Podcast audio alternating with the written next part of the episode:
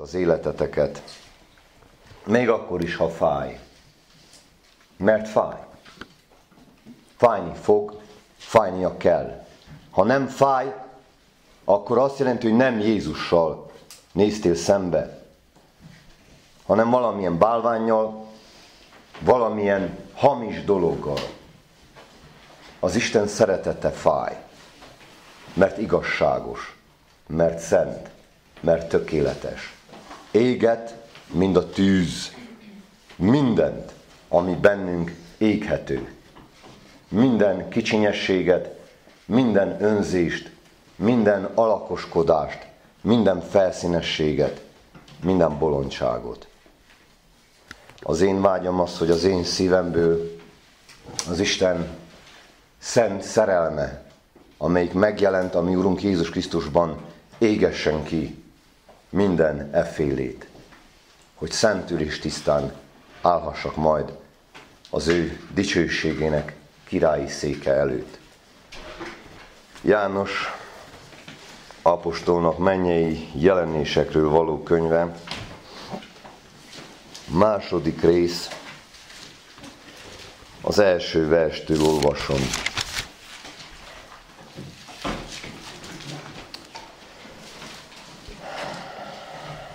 De előtte kérünk áldást. Örökkévaló Istenünk, szerető, mennyei édesapánk, a Jézust szeretnénk látni. Kérünk tégedet szent lelked által. Állítsd elénk őt az ő dicsőségében, az ő szentségében, az ő maga valóságában.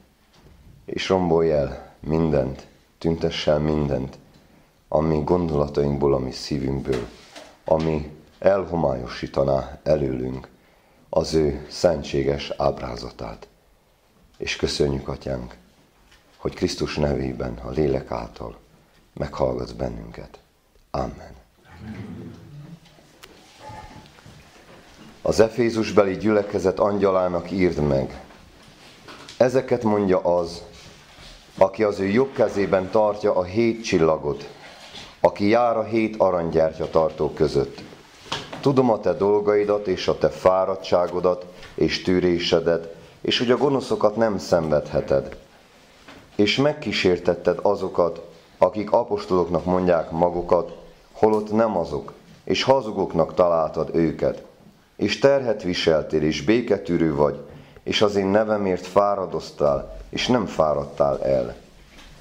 De az a mondásom ellened, hogy az első szeretetedet elhagytad. Emlékezzél meg azért, honnan estél ki, és térj meg, és az előbbi cselekedeteidet cseleked, ha pedig nem, hamar eljövök ellened, és a te gyertyatartódat kimozdítom helyéből, ha meg nem térsz. De az megvan benned, hogy a Nikolaiták cselekedeteit gyűlölöd, amelyeket én is gyűlölök. Akinek van füle, hallja, mit mond a lélek a gyülekezeteknek. A győzedelmesnek enni adok az élet fájáról, amely az Isten paradicsomának közepette van. A Szmirnabeli gyülekezet angyalának pedig írd meg. Ezt mondja az első is az utolsó, aki halott vala is él. Tudom a te dolgaidat, és nyomorúságodat, és szegénységedet, de gazdag vagy.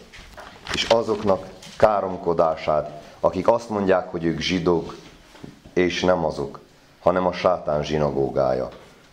Semmit ne félj azoktól, amiket szenvedned kell.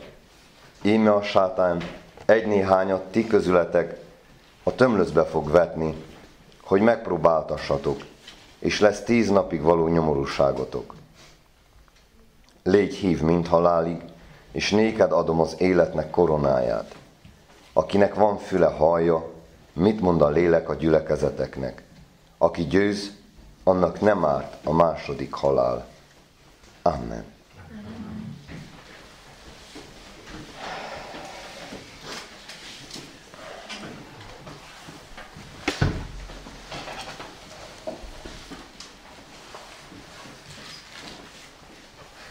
Krisztus beszéde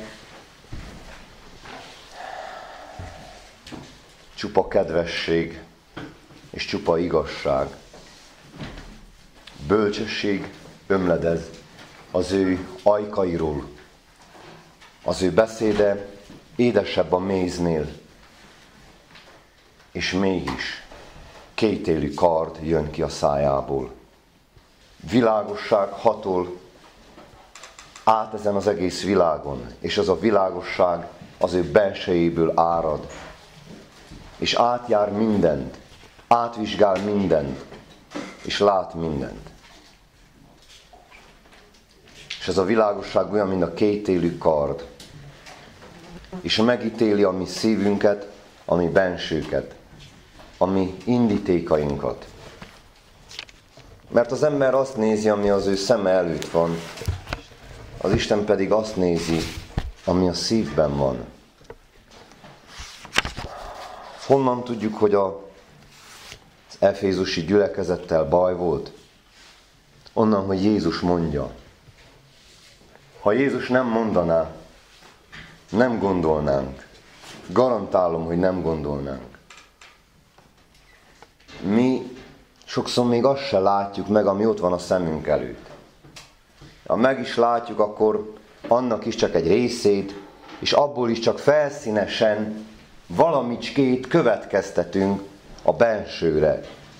Jól lehet, a világ fiai sokszor okosabbak, mint a világosság gyermekei, és sokszor világosabban látják, hogy kiben mi zug.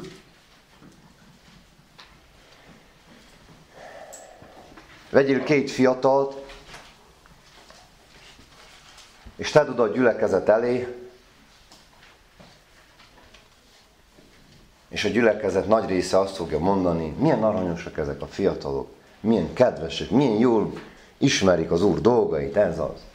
Vidd el azokat a fiatalokat egy nyomornegyedbe, vagy egy börtönbe, vagy egy utcagyerek elé, vagy egy prostituált elé, és olyan röggen képet ad neked az arról a két fiatalról, ami sokkal közelebb lesz a valósághoz, mint amit ő gondol magáról, vagy amit lehet, hogy a gyülekezet nagy része gondol róla, vagy a szülei gondolnak róla. Miért? Azért, mert azok az emberek, akik az ember ismeretükből élnek, és az ő természetes ösztöneikre hagyatkoznak, sokszor nem vakítja őket annyi vallásos önállítás, mind a gyülekezeti tagokat, mind az úgynevezett hívőket. Nagyon sokszor azt látjuk önmagunkba, vagy a másikba, amit szeretnénk látni, amit oda akarunk látni. És nagyon tompák vagyunk. Nem nagyon vagyunk nyitottak arra, hogy meglássuk a fájdalmas valóságot. A kemény, de szörnyű valóságot. Azt az igazságot, ami szabaddá tenne. Azt a valóságot, ami a gyógyulás útjára állíthatna bennünket. A tagadás, a tagadás a legtöbb függő betegségnek, a legtöbb függőségnek az egyik alapvető tünete. És mikor a tagadásnak a falai elkezdenek repedezni, omladozni, és elkezdi valaki elismerni önmagáról, hogy velem baj van, nem az vagyok, aki kéne legyek, nem olyan vagyok, amilyen kéne legyek, nem úgy élek, ahogyan kéne éljek. Az már egy jó jel.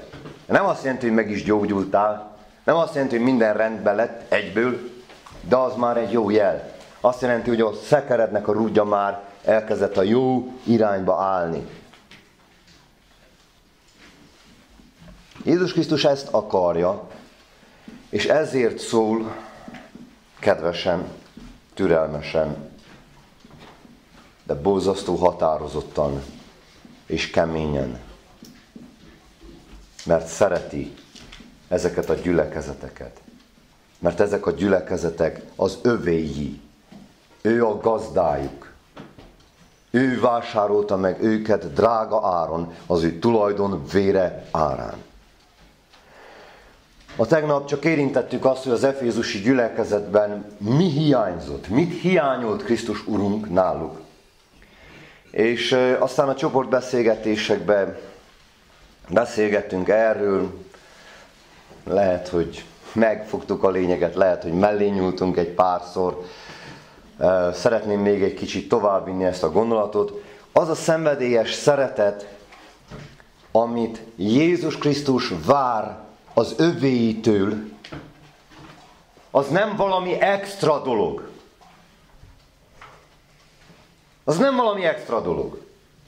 Nem azt várja el, hogy legyél hívő, és ha már nagyon érett leszel, és ha már nagyon különleges, nagyon elit hívő leszel, akkor még szeressed is az Urat szenvedélyesen. Nem így működik a dolog. Pont fordítva. Ez a szenvedélyes szeretet, ez az alap. Ezzel kezdődik a hívő élet. Ha te újjászülettél, ha te megtértél igazából, és nem csak ámítod önmagadat, meg másokat, akkor valamikor az életed, lelki életed elején szenvedélyesen szeretted Jézust. Úgy ragaszkodtál hozzá, mint a csecsemő az édesanyjához. Mikor rád nézett, nevettél, és énekelt a szíved. Minden szava a szívedig ért, és örültél, ha az Úr szólt. És ez volt a legdrágább kincsed, hogy megszólított téged, hogy rád mosolygott, hogy törődik veled, hogy neveden szólított. Van, aki tudja, miről beszélek, és van, akinek halvány fogalma nincs arról, hogy miről beszélek.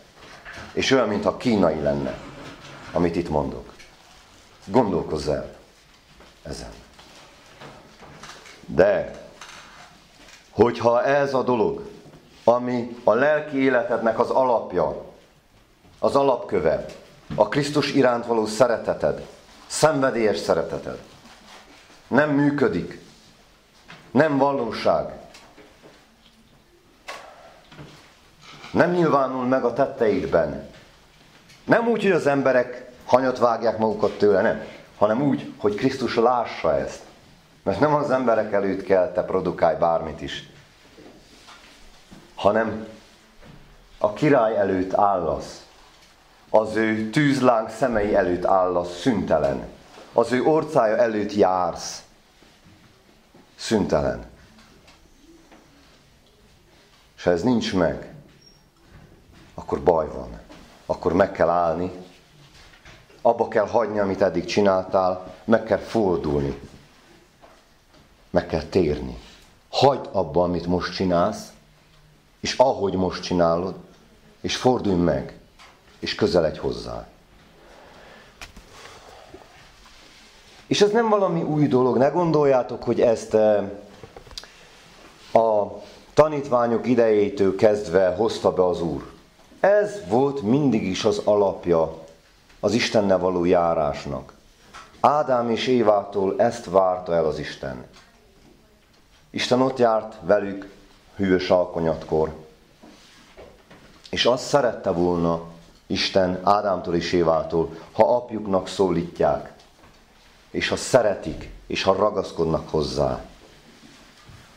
De Ádám már nagyon korai fázisban valahogy idegenkedett Istentől, és közelebb érezte magához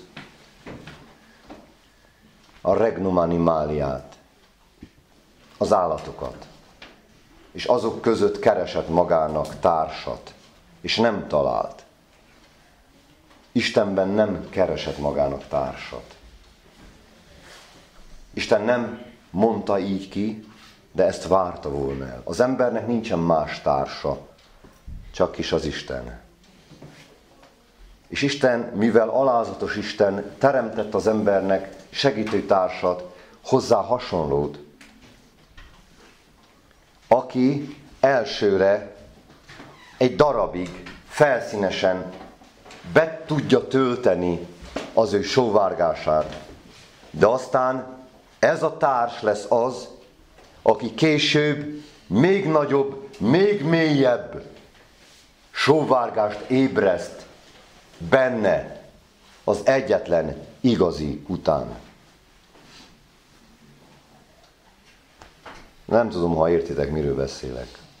Arról beszélek, hogy minden ember azért van az életünkben, hogy az ő lénye gyarlóságával összetörje a mi szívünket.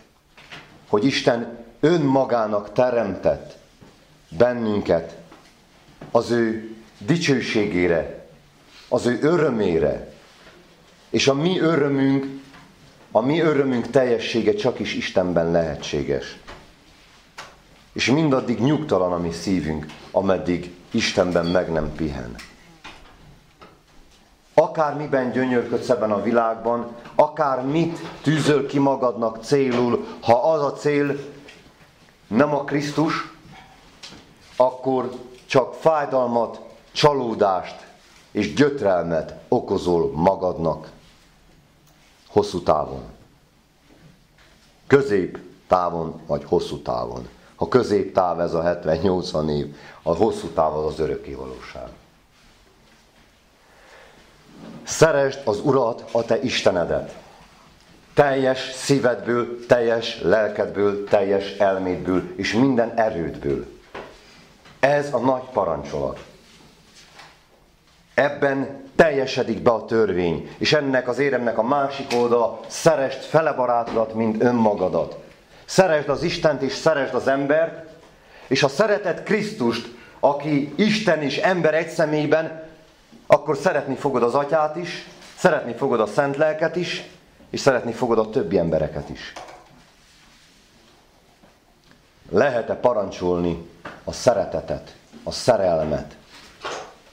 Hogy ne lehetne? Hogy ne lehetne?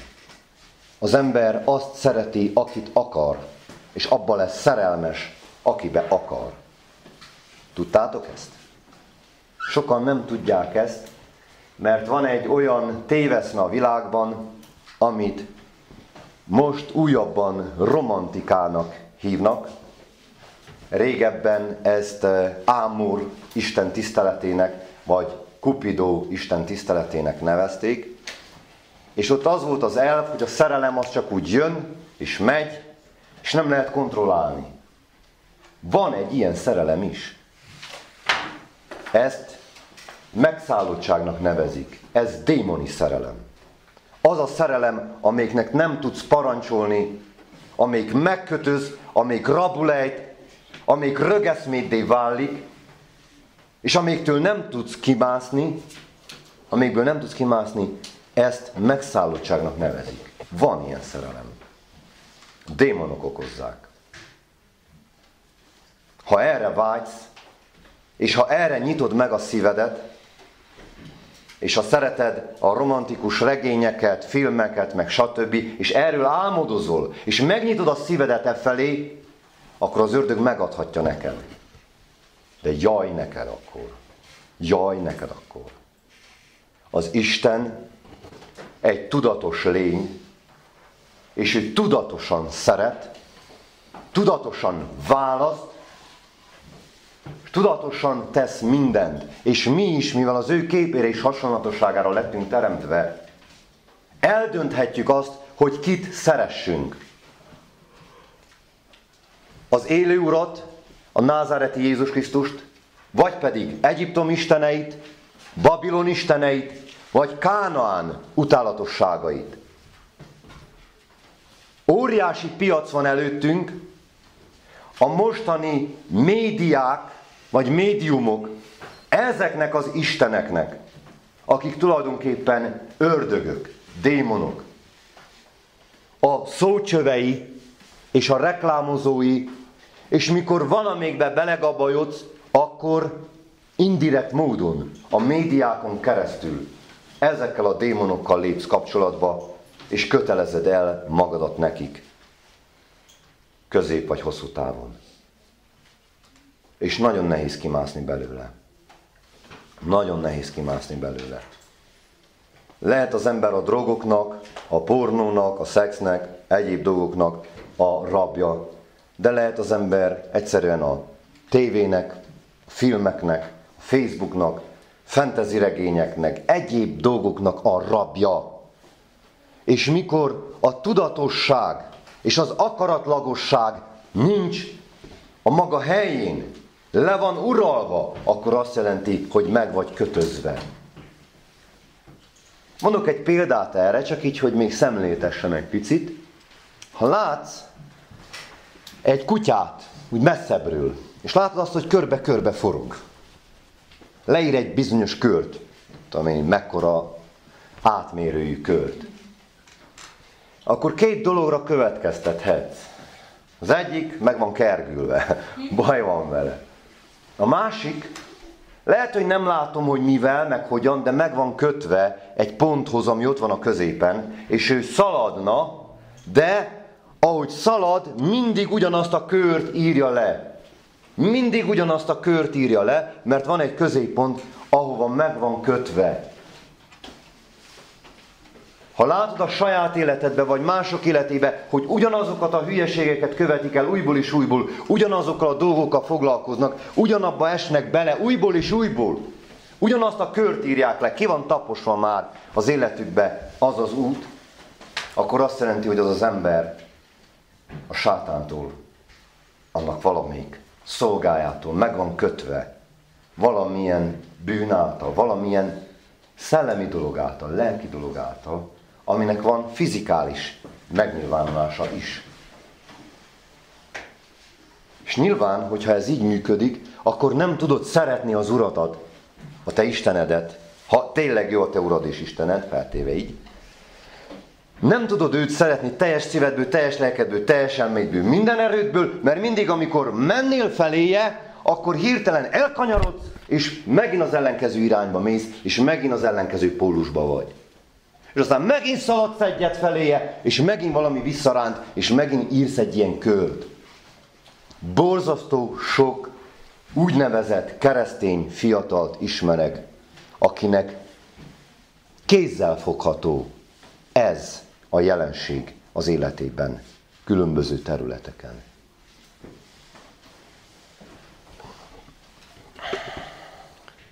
Ha magadra ismertél, akkor legyél őszintén magadhoz ne ámítsd önmagadat.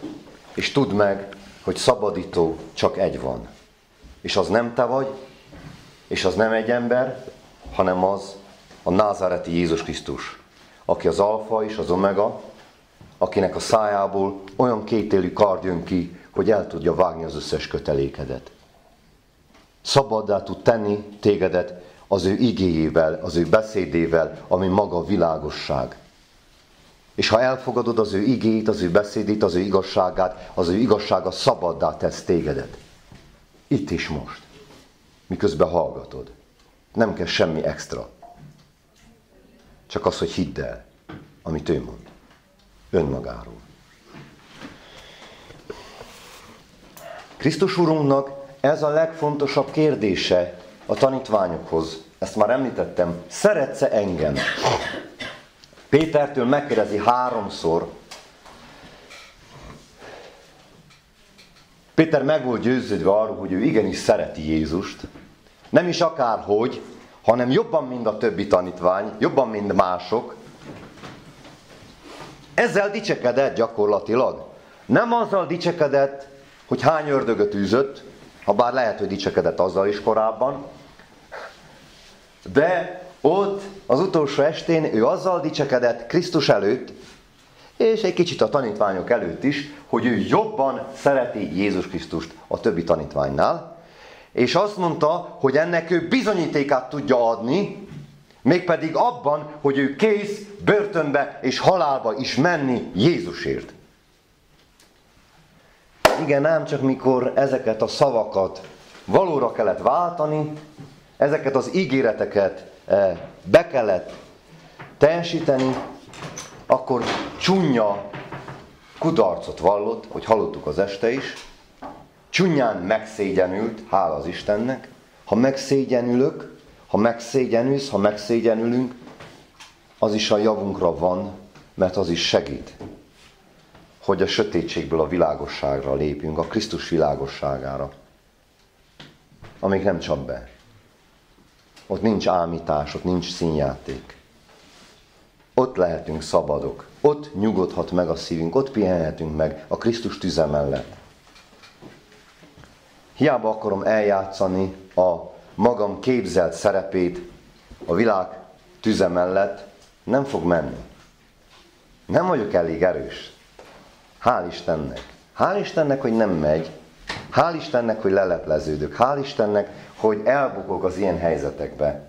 Mert van lehetőségem megalázkodni és megtérni. Valamikor te is ezt ígérted Jézus Krisztusnak, hogy szereted őt mindennél jobban. Áll még ez az ígéret? Vagy soha nem is volt igaz ez az ígéret? Akik meg vannak keresztelkedve, be vannak merítkezve, hitvalló keresztségben részesültek, azok azt mondták valamilyen formában, hogy jobban szeretem Jézust, mint ezt az egész világot, jobban szeretem Jézust, mint a családomat, jobban szeretem Jézust, mint magamat, jobban szeretem Jézust, mint az életemet, és kész vagyok kitartani mellette egész végig. Nem baj az, hogyha ilyen ígéreteket teszel. Jó az, ha erre vágysz, és ezt akarod, de tudd meg, hogy nála nélkül semmit sem tudsz betartani ebből. Nála nélkül egy percig se tudod betartani ezt. Ha nem vagy vele összekapcsolva, ha nem vagy vele összenőve egyre jobban, akkor ezek csak szép szavak, akkor ez csak mese. Becsapod önmagadat, megpróbálsz becsapni másokat, de Isten nem lehet.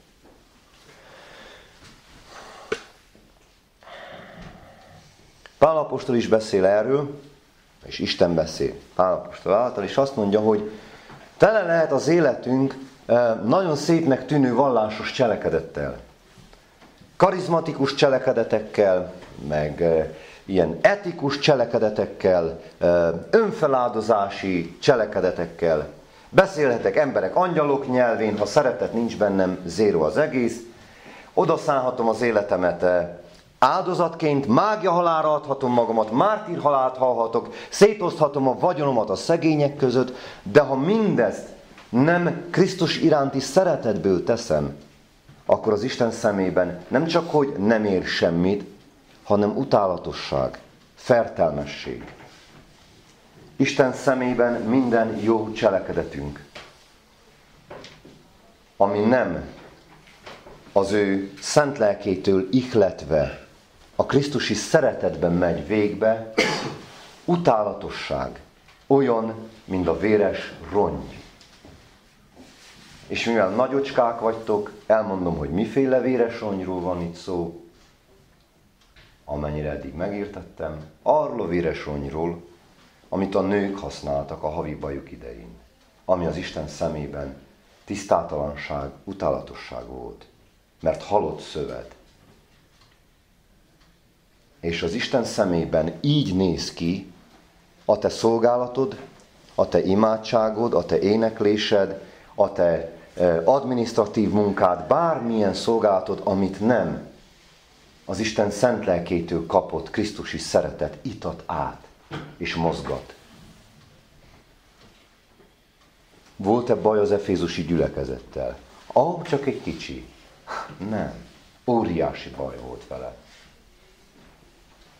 elsőre emberi szemmel nem látszódna, de Krisztus szeme, amelyik olyan, mint a tűzláng, átlát a dolgokon, és azt mondja, hogy ti, amit csináltok, azt nem ebből a szeretetből teszitek.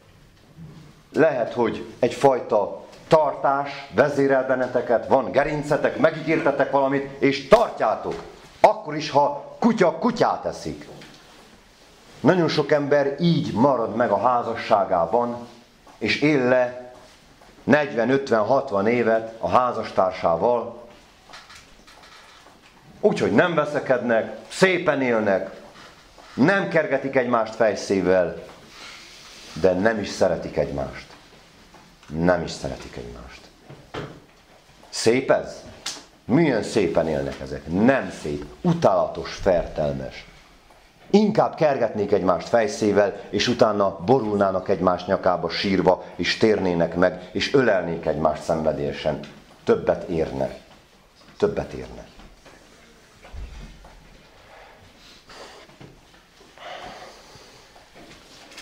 Az ember a saját életében is akar mutatni valamit,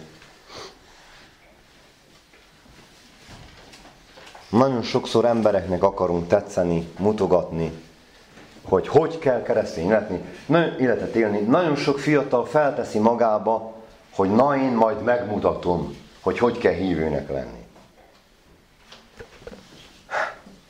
Én is ezt csináltam. Őszintén Krisztushoz fordultam. Felismertem azt, hogy ő az Isten fia, megbántam a bűneimet, Isten tagadásomat, lázadásomat, gyűlölködésemet, letettem a keresztnél, és láttam a gyülekezetbe, hogy van egy csomó himbi-limbi ember, egy csomó töltelék ember, és magam büszkeségében és felfogalkodottságában azt mondtam, na majd én megmutatom, hogy kell Krisztust követni. Tudjátok, mit mutattam meg? Azt, hogy hogy nem kell Krisztust követni. Azt mutattam meg. Ha nem a szeretet motivál, akár még az ilyen nemesnek látszó indok is, hogy mutassak jó példát másoknak. Azt jelenti, hogy az emberekkel vagyok elfoglalva, még mindig. És nem a Krisztus elé akarom hozni az életemet, a szívemet, a lelkemet minden percen, minden napon. Az ilyen nagyon rossz irányba vezet. Eltávolít, elszakít Krisztustól. És minden egyéb motiváció el szakít Krisztustól.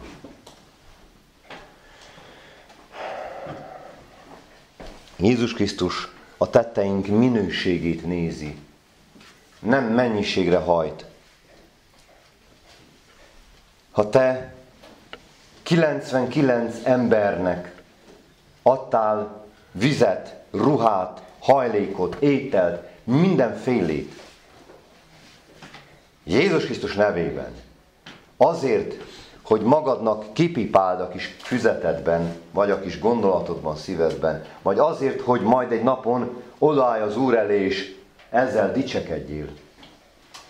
De elszalasztottál egyetlen egyet. A Jézus Krisztus azt mondja majd neked, ha egyel nem tetted meg, az enyémek közül velem nem tetted meg. És ez kárhozatos bűn. Ha viszont a magad gyengeségében és törékenységében 99 esetben nem is tudtál segíteni, de volt egy, akinek tudtál adni, lehet, hogy csak egy pohár vizet, és ez, erre Isten lelke indított, és a lázadból tetted. És már nem is emlékszel rá. És amikor Jézus Krisztus azt mondja, hogy ezt tetted, azt mondod, Uram, mikor tettem én ilyet? Hol? És ő azt mondja, ha egyel megtetted, az enyémekkel tetted meg, velem tetted meg. Ez óriási különbség. Mennyiségileg egyik irányba dől a mérleg, minőségileg teljesen a másik irányba. És a különbség élet és halál kérdése. Menny és pokol kérdése a különbség. Nem tudom ezt most jobban kifejteni, de remélem értitek, hogy miről van szó.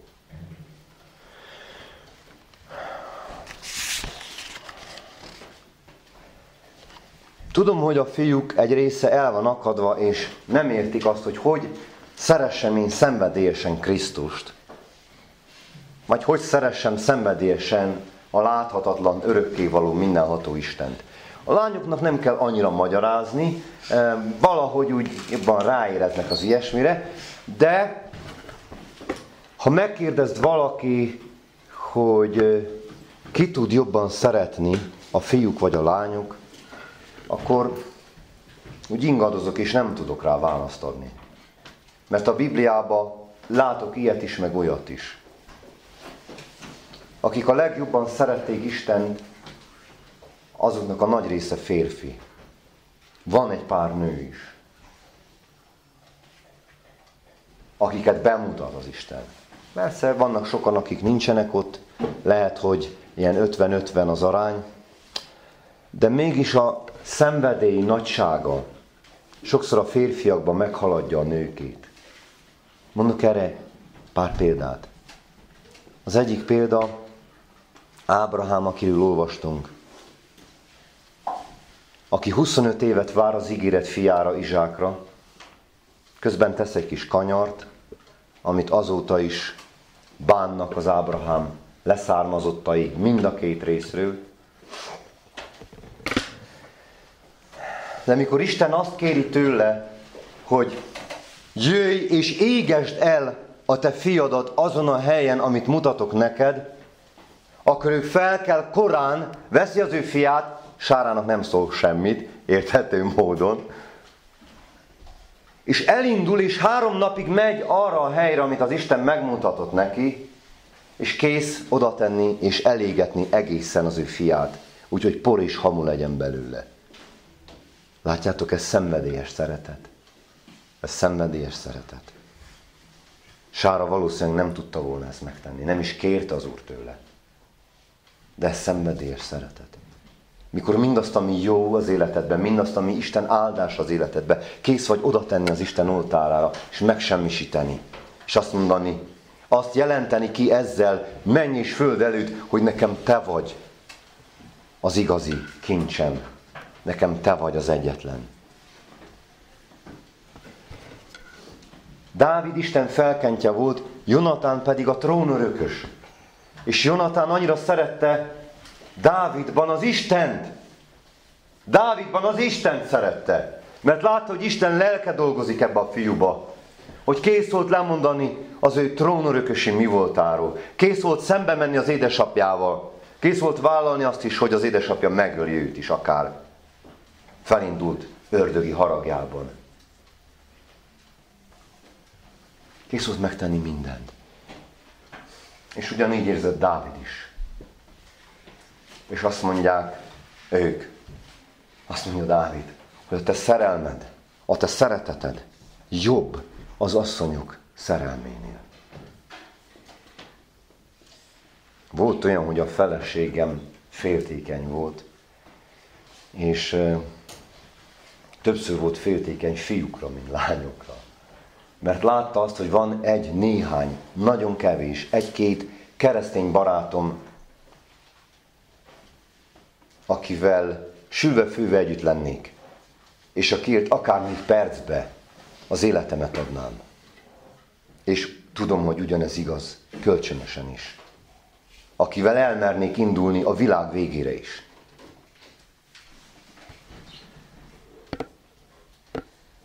Lányban nem nagyon tudok ilyet.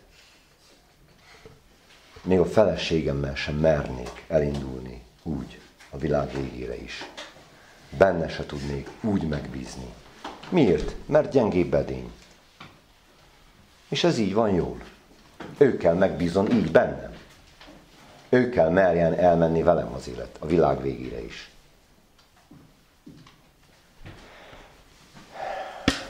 Dávidnak a vitézei úgy szerették az ő királyukat, az ő hadvezérüket, Dávidot, hogy kész voltak akármikor meghalni érte. Amikor Dávid megkívánta a vizet abból a forrásból, ahol gyerekként ivott, akkor az ő vitézei átvágtak az ellenség csapatain azért, hogy merítsenek az ő királyuknak egy korsó vizet abból a forrásból, ahonnan ő akar inni. És nem számoltak az életükkel. Nem érdekelte, hogy oda vesznek vagy nem. Így szerették az ő hadvezérüket. Így szerették az ő királyukat. Ilyen szenvedélyesen. Tudjátok, vannak sokan, akik szenvedélyesen szeretik a népüket, és kész volnának meghalni érte. Mások szenvedélyesen szeretik az ő barátukat, vagy barátnőjüket, vagy a családjukat. De a legtöbben csak önmagukat szeretik, szenvedélyesen. És ez egy nagyon alantas dolog, ez egy nagyon hitvány dolog. Amikor belenéztél a víz tükrébe, és azt mondod, milyen szép vagyok én, milyen különleges vagyok, mennyire megérdemlem én. Egy olyan világban élünk, ahol a narcizmus megfertőzte nem csak a fiatalokat, hanem a felnőtteket, még az öregeket is, a nagy részüket. És ez is egy démoni dolog. Ne engedjetek ennek. Ne légy szerelmes önmagadba. Ha a tükörbe nézel, inkább, mint hogy mosolyogjál magadra, inkább köpt szembe magadat. És mondd azt, hogy Uram, ebből a nyomorult bűnösből csinálj valami jót, csinálj valami szépet, mert így nem tetszik nekem, és neked se tetszik. Mondok még egy illusztrációt itten. Az egyik hívő testvér, aki másokkal együtt, hát elég fiatalok voltak még, volt aki 20-30, még másik, bekerültek a kommunista börtönökbe, akkor azok, akik hívők voltak, akik tényleg hívők voltak, ott a kommunista börtönökben még hívőbbek lettek. Még jobban szerették az Urat, és megpróbálták megtéríteni a kínzóikat, megpróbálták megtéríteni az őreiket, megpróbálták megtéríteni a másfajta elítélteket, mert ott voltak rablók, gyilkosok is egyéb, megpróbálták megtéríteni a bukott kommunistákat, akiket a többi kommunisták zártak be, mindenkit. És egy alkalommal uh, Sanyi bátyám látott, hogy hoznak valami hívőket, akiket ismert, és látta, hogy nagyon el vannak keseredve. És Éjszaka odalopózott, és mondott nekik egy ige verset, hogy bátorítsa az ő szívüket. És rajta kapták. És nagyon haragudtak rá, mert visszaeső bűnös volt, mindig ugyanezt csinálta, mindig, mindig valamivel foglalkozott. És akkor bezárták egy ilyen vas ketrecbe, ami nappal borzasztó meleg volt, tehát egy vas katuja, ahol nem lehetett csak állni, azt is szűkösen, egy vas szekrény kin a napon, Éjszaka pedig borzasztó hideg volt benne, és nem lehetett leülni se, nem lehetett lefeküdni se, és bezárták oda három napra, étel, ital nélkül. Bele is lehetett halni gyakorlatilag, oda, hogy belehaltak. És akkor már ott volt két napja, és már közeledett a vége fele, és már nem tudták, hogy él vagy nem, és a többi testvérek közül az egyik, a még bátrabb volt, megvárta, még az őrség elment, és akkor odalopózott a vasszekrény mellé, vagy nem tudom minek mondja, kalodom, vagy zárka mellé, és, és sugva azt kérdezte, hogy vagy Sanyikám, élsz még? És tudjátok, mit válaszolt Sanyi bátyám? Azt mondta, hogy úgy vagyok, mint szerelmes menyasszony az ő esküvője napján, az ő vőlegényem mellett. Úgy vagyok, mint szerelmes menyasszony az ő esküvője napján, az ő vőlegényem mellett. És ez jó hangosan, és a másik megijedt, hogy észreveszik a, a, az őrök. Mi ez az ember vagy hülye volt, nem volt normális, és tudom, hogy a világ szemébe az ilyen nem normális. És lehet a te szemedbe is, mert az azt jelenti, hogy a te, szem, te fejedbe és a te lelkedbe a világ az Úr. Vagy hazudott, de mi értelme hazudni, mikor az embernek még évei vannak hátra? És hogy tudna az ember éveken keresztül így hazudni? Hogy tudna így hazudni? Nem tud az ember így hazudni, higgyétek el. Mikor éhezel, szomjazol, fázol, sütnek, főznek, mindent csinálnak, potyolnak téged, az jön ki belőled, ami benned van, hidd el, nincs más, ami kijön. Nem tudod megjátszani magad hosszú távon. Rövid távon lehet. Hosszú távon nincs hogy. Nincs hogy. A kommunisták is rájöttek. Ezek tényleg szeretik Jézust, ezekkel nincs mit csináljunk. Ezeket süthetjük, főzhetjük, potyolhatjuk, ledarálhatjuk, akkor is szeretni fogják Jézust. De voltak köztük is, akikkel működött a dolog. És azokért megérte a többit is betenni a darálóba. A harmadik alternatíva, hogy a Szentlélek dolgozik benned. Mert Isten szeretete töltetett ki a mi szívünkbe a Szentlélek által, amíg adatot nékünk. Ha Isten szent, le, szent lelke benned lakik, akkor amilyen mértékben benned lakik, olyan mértékben van jelen ez az ember feletti szeretet. Ez a szenvedélyes szeretet. A szenvedélyes Istennek a buzgó szerelme. A féltőn szerető Istennek a buzgó szerelme. Ha nincs benned, akkor a parancs számodra is ugyanaz. Töltekezél szent lélekkel, hogy legyen ott benned.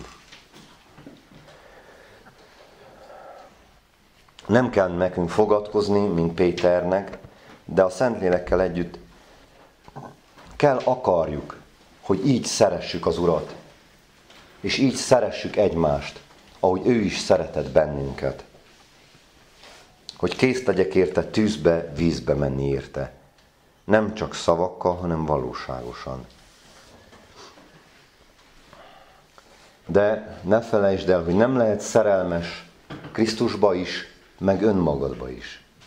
Ha önmagadba vagy szerelmes, akkor nem vagy te szerelmes Krisztusba, és nem is leszel egy hamar, még önmagadból ki nem ábrándoz, még szemben nem tudod köpni magadat, míg meg nem gyűlöd a te lelkedet. Ha valaki meg nem gyűlöli az ő saját lelkét is, az nem lehet a Krisztus tanítványa. És innen jön a világ szeretete is, hogy önmagadat szereted. A világot azért szereted, amit ad neked, amivel kényeztet téged, amivel elhalmoz tégedet. Itt van a szmirnai gyülekezet, amíg az ellentéte az, az efézusinak. Azt mondja rá Jézus Krisztus, hogy nyomorúságban vagy, szegény vagy, gyenge vagy, és mégis, és mégis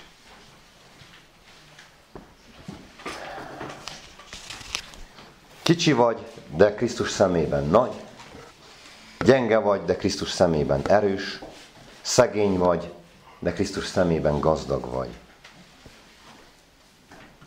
És a kicsisége, és a gyengessége, és a szegénysége az összetöretettségét, az alázatát tükrözi.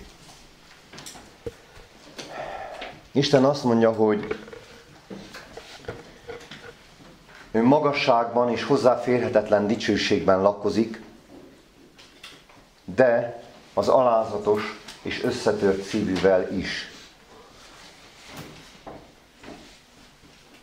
Ha akarod az Istent meglátni, ha akarsz az Istenhez közel kerülni, akkor azt jelenti, hogy vágysz az összetöretettségre. Ha írtózol az összetöretettségtől, akkor Istentől is írtózol. Ha írtózol a szegénységtől, a szenvedéstől, a nyomorúságtól, akkor az Isten közelségétől is írtózol. Ezt garantálom nektek. Ezt garantálom nektek.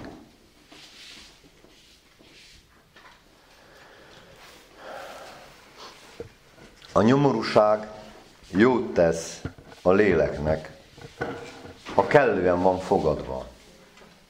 Ha kellően van fogadva. Minden a javokra van azoknak, akik az Isten szeretik. Minden a javokra van azoknak, akik az Isten szeretik. Ha elolvassátok a jelenések könyvét, azt látjátok, hogy azok, akik szerették addig az Urat, mikor elkezdődnek azok a szörnyű csapások, nyomorúságok, a végére még jobban szeretik az Urat. És készek feláldozni az életüket Krisztusért. Viszont azok, akik nem szerették az Urat, a végére kimutatják, hogy ők tényleg nem szeretik az Urat, és elkezdik átkozni, elkezdik káromolni, elkezdenek nyíltan lázadni az Isten ellen. Lehet, hogy most még nem mersz nyíltan lázadni, vagy szégyelled.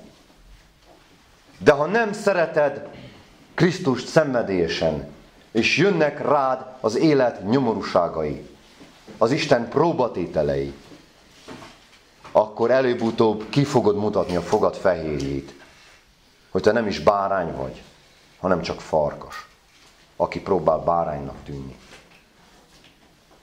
Vigyázz! Vigyázz! Sok szenvedés és nyomorúság által kell nekünk bemennünk az Isten országába. Van más evangélium, amíg mást hirdeti.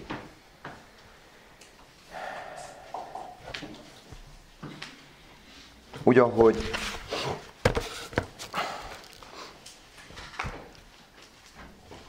A tegnap is volt említve valamilyen szinten.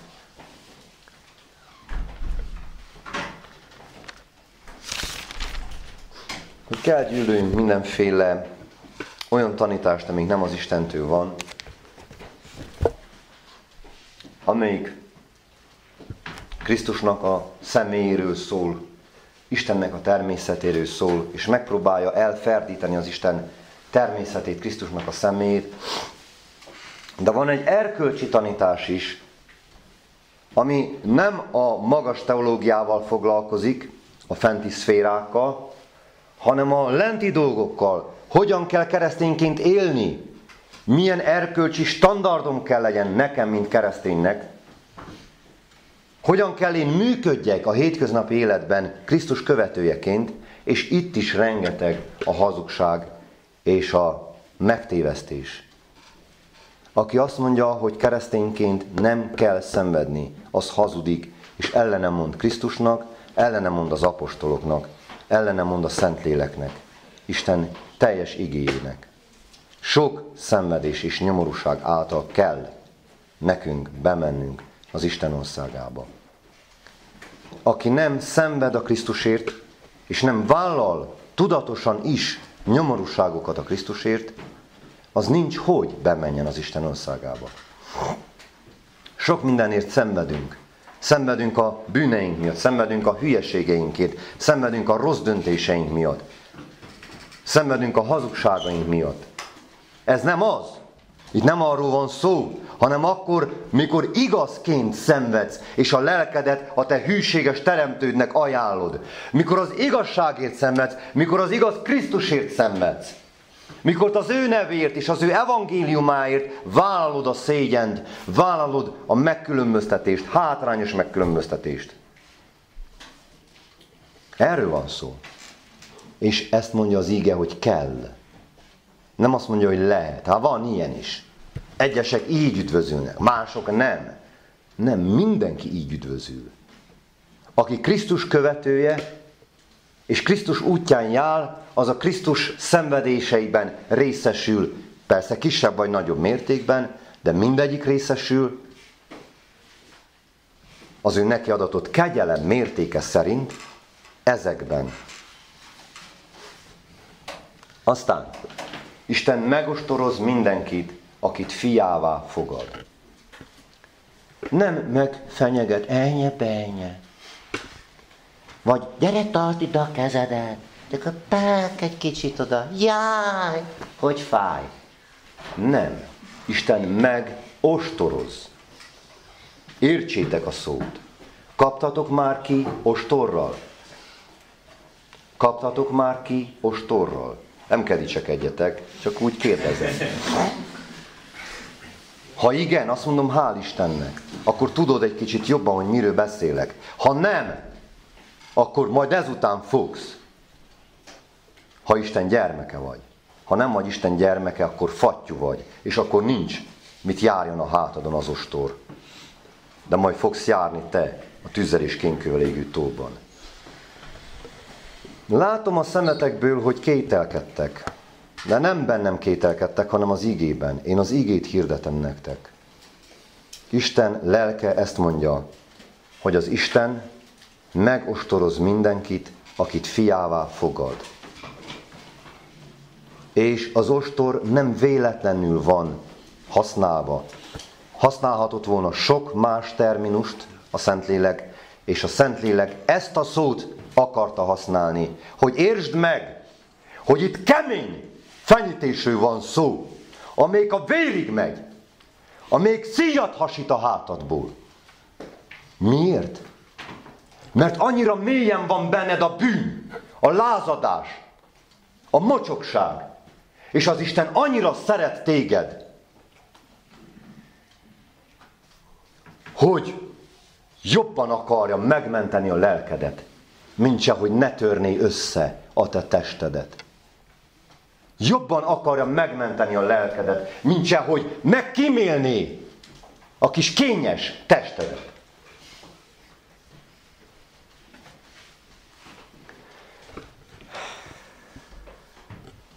Isten az összetört és alázatos szívet nem veti meg. De mi nem leszünk összetört és alázatos szívek, csak úgy magunktól. Segítség nélkül nem megy.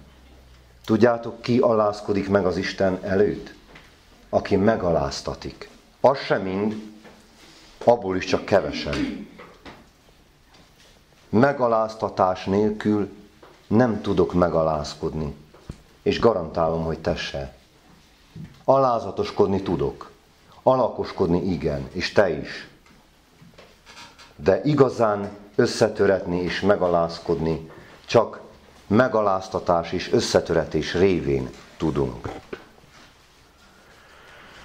Isten közel van az ilyen emberhez, aki megalázkodik. Ő a pislogó mécsest nem oltja el, és a megrepett nátszálat nem töri össze. Ő nem az erőnek és a nagyságnak a megnyilvánulásait keresi az életünkben, hanem ő előtte kedves áldozat, az alázatos és megtört lélek. És ezt keresi bennünk. A Krisztusi lelket. A Krisztusi lelkület egy alázatos és egy megtört lelkület. Fájdalmak férfia, betegség ismerője, amelyik összetöretett és megaláztatott. És vállalta mindezt önként. Elsősorban az Atya szeretete miatt, másodszorban a miattunk érzett szeretete miatt. És ezt kell legyen a mi életünkben is a helyes sorrend, és a hiteles megnyilvánulás. Amikor gyengék vagyunk, akkor vagyunk erősek tulajdonképpen. Tázusi Saulnak, Pálapostolnak több is adatott a testében, a sátánnak egy angyala, amelyik éjjel-nappal kínoszta őt. És háromszor kérte Krisztust, hogy vegye el. És Isten azt mondta, nem, mert elég neked az én kegyelmem. És azután pedig Pál apostol dicsekedett az ő gyengeségeivel, dicsekedett az ő összetöretettségével, dicsekedett az ő szenvedéseivel. Mert mikor ezekkel dicsekedett, akkor nem magával dicsekedett, hanem azzal, aki ennyire szerette őt, hogy ilyen úton vezette végig, azért, hogy így tisztítsa készítse, dicsőítse és tartsa meg őt a helyes úton, a keskeny úton. Mivel dicsekszel te? Milyen összetöretéseid vannak? Hogy nem mentél át egy vizsgán, nehogy felhozd, mert, mert tiszta kacagás. Vagy hogy nem volt pénzed egyszer máskor, ne beszéljünk az ilyesmiről. Ha egy néhány szeretted meghalt, akkor azt jelenti, hogy már kóstoltál valamicskét ebből. Ha van egy-két kemény, krónikus betegséged, akkor azt jelenti, hogy kóstoltál már valamicskét ebből. De még higgyétek el, hogy nem lettünk megpróbálva egészen a vérig. Valószínűleg egyikünk se. Valószínűleg egyikünk se. Ne legyen nekem dicsekedésem semmi másban, csak a Krisztus keresztjében, amit csak ön megtagadva lehet hordozni. Ha nem tagadtad meg önmagadat, és nem vállalod Krisztussal együtt a szégyent, a szenvedést, a nyomorúságot, akkor te nem vagy egy kereszt hordozó ember, vagyis nem vagy egy keresztény ember. Áltathatod magad, mondhatsz, amit akarsz, de nem vagy az. A másik dolog, amiről beszél Jézus Krisztus ezzel a gyülekezettel kapcsolatban, az ő szegénységük. Azt mondja, hogy szegény vagy, Tudok azt te szegénységedről, de gazdag vagy. Hogy lehet valaki szegény és gazdag egyszerre? Hát a világ szemében ez a közösség egy szegény közösség volt, egy szegény gyülekezet. Szegény emberekből. És nem feltétlenül azért, mert túl idétlenek voltak, hogy pénzt csináljanak, vagy nem voltak jó kapcsolataik, vagy nem volt elég tehetségük hozzá. Nem azért hanem azért, mert ők tudatosan vállalták ezt a szegénységet. Tudatosan vállalták. És tudatosan odaszánták magukat Krisztusnak, és ezért kellett, hogy szegények legyenek egy Krisztusnak odaszánt életű keresztény ember lehet-e gazdag? A válasz egyértelmű. Nem. Nincsen ahogy. Nincsen ahogy. Érdekes, igaz? Nem így gondoljátok, ugye? Sokan.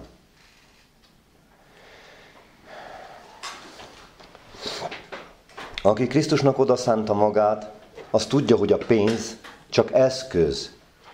És minél jobban oda van számva Krisztusnak, annál inkább eszközként használja a pénzt az Isten országának az építésére. Arra, hogy a hamis mammonon barátokat vegyen az Isten országa számára. Nekem valaki, mikor azt mondta egy,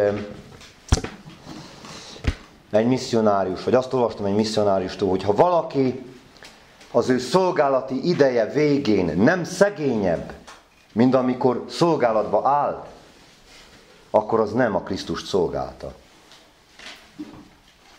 Nagyon komoly dolog. Tudom, hogy sokaknak égnek állna a haja ettől. De ezt látom biblikusnak, Krisztusinak, apostolinak, helyesnek.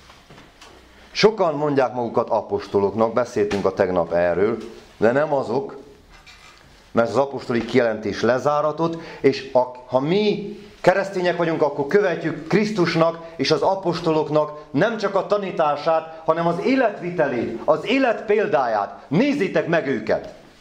Hogy néztek ki anyagilag az apostolok? Látjátok? Ismeritek? Tudjátok? Követitek ezt? Ez a modell számotokra? Vagy azért tanulsz és azért építesz karriert, hogy pont az ellenkező irányban mehess, minél messzebbre, a csúcsig, ahonnan mélyrepülés van, egész a feneketlen mélységig. Gondolkozatok el ezen.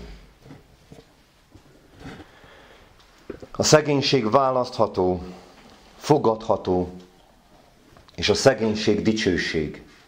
A Krisztusért való szegénység Isten szemében dicsőség. Nem az a szegénység, amikor lusta vagy, és azért nem dolgozol, vagy elkótyavetjéled a keresetedet hülyeségekre. Ez nem az Isten szerinti szegénység, hanem az a szegénység, amikor megelégszel kevéssel, ha Isten mégis sokkal áld meg, akkor azt tudod, hogy nem azért van, hogy megtartsd magadnak, és hogy a magad kedvteléseire használd, hanem Isten országának az építésére, lelkek megmentésére használod. Mert így tette Krisztus is, így tették az apostolok, és így tették a régi és újabb szentek is.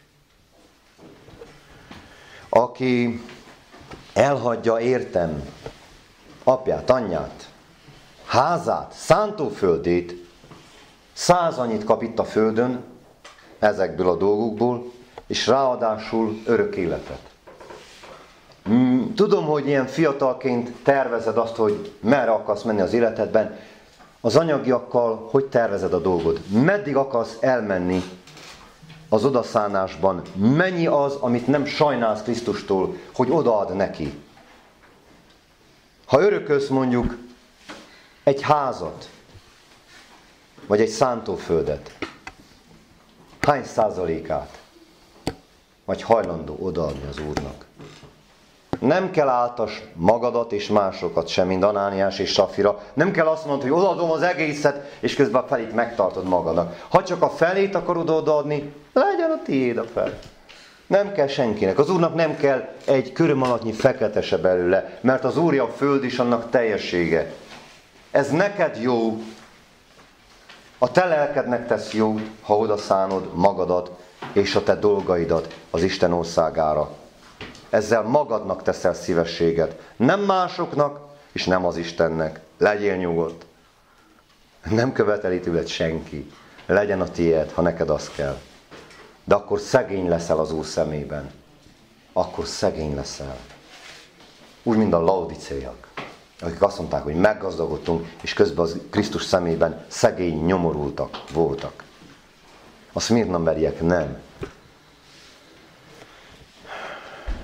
Boldogok vagytok ti, szegények, azt mondja Jézus a tanítványokra. Ezek a tanítványok amúgy nem voltak szegények, vállalkozó volt egyik másik, volt hajója, jó, halász csónak, de nagyobb bacska, voltak napszámosai, munkásai, alkalmazottai. És mikor meghallotta Jézus hívását, ott hagyta a vállalkozást, ott hagyta a beruházást, ott hagyta a munkavállalókat, és egy dolog számított, hogy kövesse Jézust. Hát ezeknek Krisztus azt mondja, hogy boldogok vagytok ti szegények, mert ti tudatosan vagytok szegények. Nem csak úgy belecsöppentetek. Azért vagytok szegények, mert apátok, meg nagyapátok is, meg mit tudom én, nem értetek semmihez, azt ennyi. Nem. Az ilyen fajta szegénységre mondja Krisztus, hogy boldogok vagytok ti szegények. Másik helyen pedig úgy fogalmazza meg, hogy boldogok a lélekben szegények. Mit jelent lélekben szegénynek lenni? Nem azt jelenti, hogy lelkiekben vagy szegény. Ha azt mondanám, hogy boldogok a Krisztusban szegények, akkor jobban értenéd? Mit jelent Krisztusban lenni? Az azt jelenti, hogy azt, amit teszem, azt Krisztussal és Krisztusért teszem. A lélekben szegény az azt jelenti, hogy a lélek által és a lélek ért, a saját lelkemért, meg az ő lelkéért teszem. Azért vagyok szegény. Tudom, hogy sokan nem így magyarázzák. Nem érdekel. Ha megnézed a teljes írást, és az összes igét, amelyik erről a témáról szól, mind ezt a véleményt támaszza alá. Mind. Nem hiszed, járj utána. Minden rossznak a gyökere a pénz szerelme, mondja ezt Pálapostól, akit nagyon sok munkatársa elhagyta a világért, a pénzért, a jobb boldogulásért, vagy a kényelemért. Ó, nem megyek ezzel a pálla, ha itt csak szenvedni lehet, ha itt csak éhezni lehet. Nem. Meg lehet dicsőülni is, meg lehet tisztulni is, és kincseket lehet gyűjteni a mennyben. Hát de ha az neked nem éri meg, akkor menjél, és kezdjél valami vállalkozásba, menjél, és szolgálj a mammonnak. Csak nézd meg, hogy milyen jutalma lesz annak. És Timóteusnak is mondja, ő az egyik azon kevesek közül, akik nem hagyták cserben, akik még mindig állták a sarat egy olyan világban, amilyen van most is, most se jobb, mint akkor, és Timóteusnak azt mondja, hogy vigyázz, ne csak az ifjúsági vágyak, a fiatalkori vágyak jelentenek rád veszélyt, hanem a pénzszerelme. Ahogy nőttök, egyre nagyobb kísértés lesz számotokra a pénz, az anyagiak, a megélhetés gondja. Családot alapítasz, gyerekeid lesznek, és jön az ördög, és azt mondja, hát de az asszonynak kell, hát de a gyerek szeretné, hát de meg kell adjam ezt, meg azt. Hol írja a Bibliába, azt mutasd meg. Ja, hogy nem írja, akkor hol írja? Van egy másik, a világé, amik olyan szájbeli, szóbeli hagyomány, orális tradíció. És az ezt mondja, ha az neked fontosabb, akkor tisztázd le magadba, hogy milyen urat szolgálsz, mert Krisztus szerint nem lehet két úrnak szolgálni. Vagy az egyiket szereted szenvedélyesen, és éppen ezért a másikat gyűlölöd.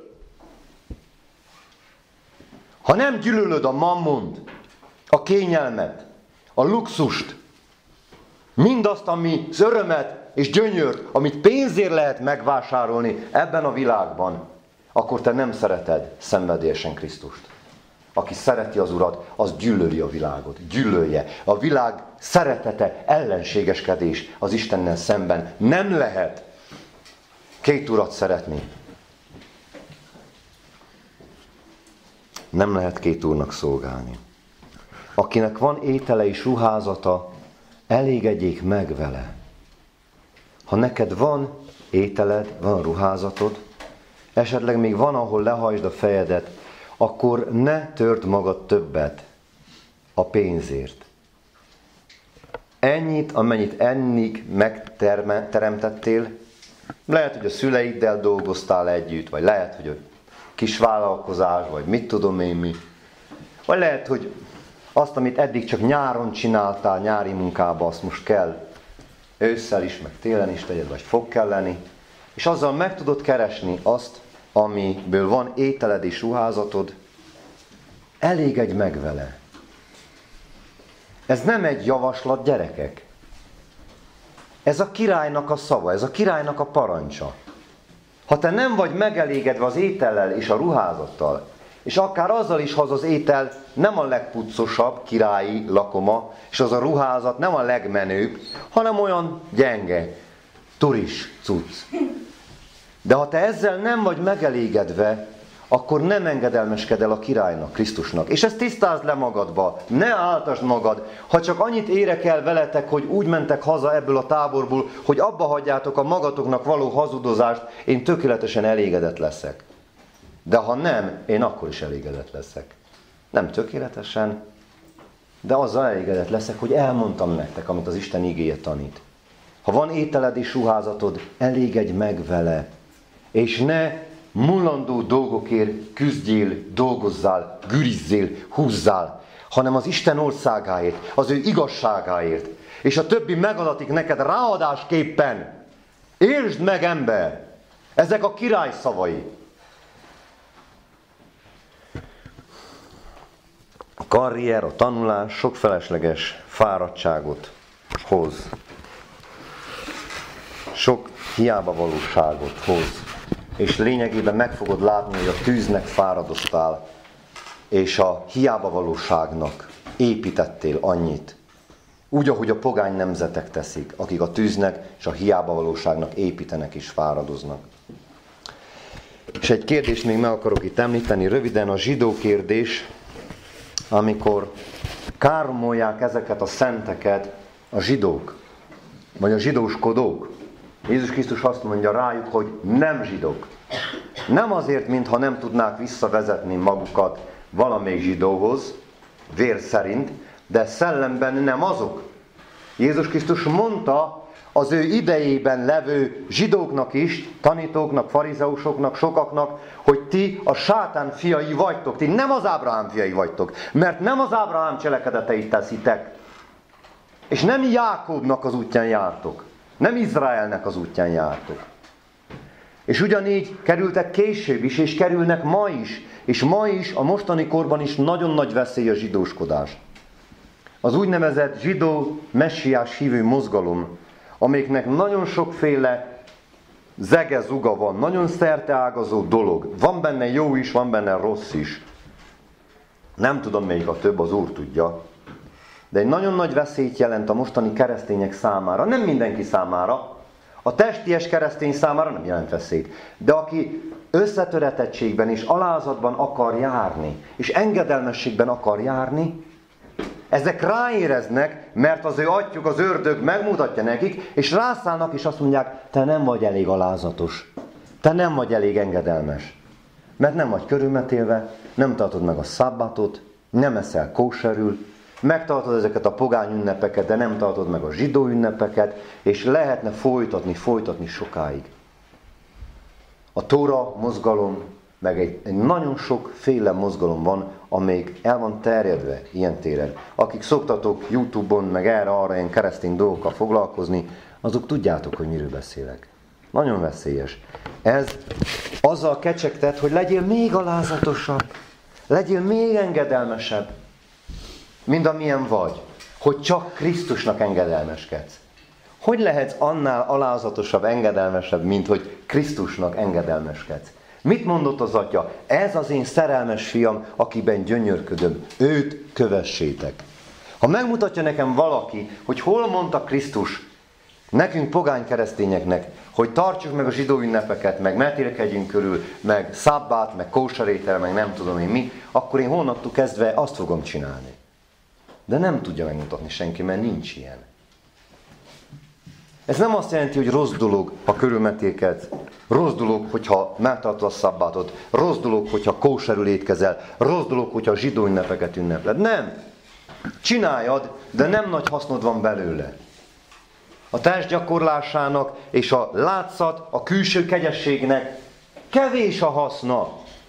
A Krisztusnak való engedelmességnek, az ő útján való járásnak, az érte vállalt szenvedésnek, nyomorúságnak, szegénységnek, annak van igazi haszna, mert ebben megvannak mind a jelen, mind a jövő világ kincsei elrejtve. Értjük ezt? Sátán tudja nagyon jól, hogy kit mivel lehet kísérteni.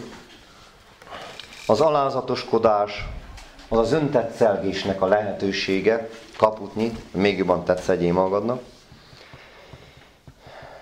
És aki szereti szenvedélyesen Jézus Krisztust, és az atyát, mert benne van, és az embereket, mert az is benne van, az betöltötte a törvényt.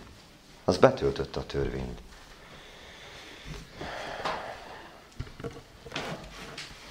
Jézus Krisztus Urunkat is a zsidók, a törvény emberei támadták legkeményebben. Mindenki, aki kegyesen akar élni a Krisztusban, azt üldözni fogják a törvény emberei. Akár zsidóskodó, törvényeskedő emberek, akár kereszténykedő, újabb hagyományokra építő, törvényeskedő emberek. Akiknek a fő szavuk, járás az, hogy ezt szabad, meg ezt nem szabad. Azt tegyed, meg azt ne tegyed, meg azt meg se érintsd. De tulajdonképpen ezek a fajta emberek csak dicsekedni akarnak veled. Hogyha a tanítványuk leszel, akkor a te testeddel, akkor a te életeddel akarnak dicsekedni mások előtt. Óvakodj az ilyenektől. Az Úr őrizzen meg benneteket az ilyenektől. Pár kérdés, amit eh, feltennék a csoportban, de lehet egyéb kérdésekkel is jönni. Ezek csak ilyen irányadó dolgok, nem muszáj ezeket. Meg lehet beszélni egyebet is, ami ezekkel az igékkel kapcsolatos. Nem tudom, ha akarjátok, leírhatjátok, vagy megjegyezhetitek. Hogy működik az életedben az összetöretés? Mennyire valódi és mély az?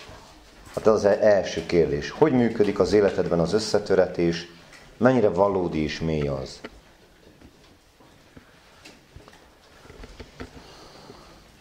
És a másik kérdés, ennek van egy ilyen két pólusa, miben kellene Jézus Krisztushoz hasonlóbb legyél, és miben nem követed őt.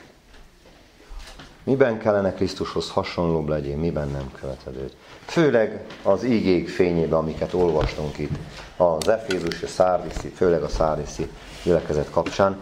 És még szeretnélek kérni benneteket eh, szeretettel arra, hogy éjszaka ne romboljátok le azt, amit nappal építettetek a saját lelketekben, a saját életetekben, és esetleg mások életében. Tudom azt, hogy nagyon sokan azért jöttetek ide, ha nem is mindenki, de sokan azért jöttetek ide, hogy épüljetek lelkileg. Ha nappal építkezel, éjszaka pedig rombolsz, akkor nem lesz eredménye ennek a munkának. Nem lesz maradandó eredménye ennek a munkának. Tudom azt, hogy egyesek azért jöttetek, mert szeretnétek másokat is építeni. Nem csak magatokat, hanem másokat is. De lehet, hogy nappal építed a másikat, este pedig rombolod. A sötétség órája az este, és nagyon hajlamosak vagyunk inkább a sötétség cselekedeteit, meg beszédeit mondani. Mindenki. Még a tűz mellett is, ha van fény. Lehet, hogy ott nem annyira, nem tudom ki hogy működik. De ez csak egy kérés az én részemről. Nem eh, vagyok benne így az administratív szervezésébe a tábornak, és ez jó is, mert nem az enyém a felelősség ilyen téren, de mind eh, tanító, én nem csak eh, elveket tanítok, hanem életvitelt is tanítok Krisztusban, és hitre és engedelmességre akarlak felszólítani benneteket.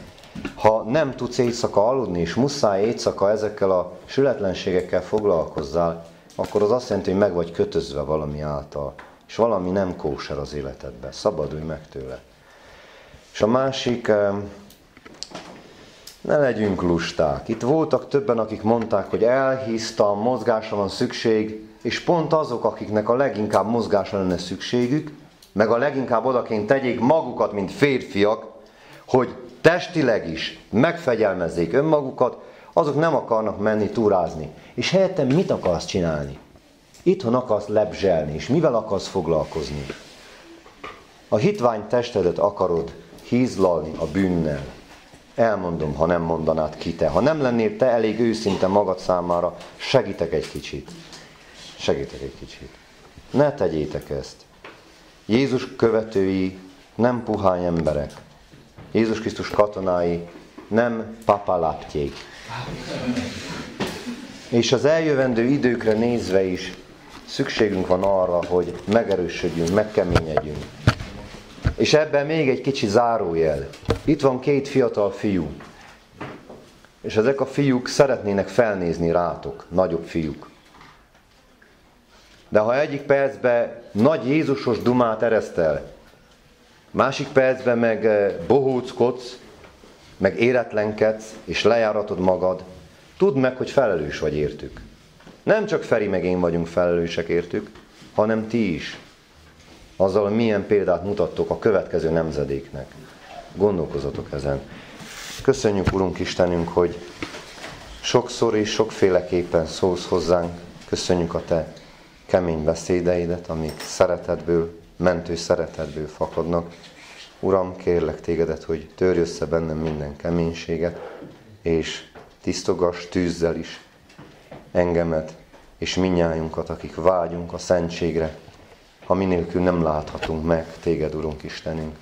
Kérlek, hogy azt a lelkületet, ami megtestesült a szmirnai gyülekezetben is, add a mi életünkben, a mi családjainkban és a mi gyülekezeteinkben, hogy ebben megdicsőjön a Te nagy és szent neved. Amen.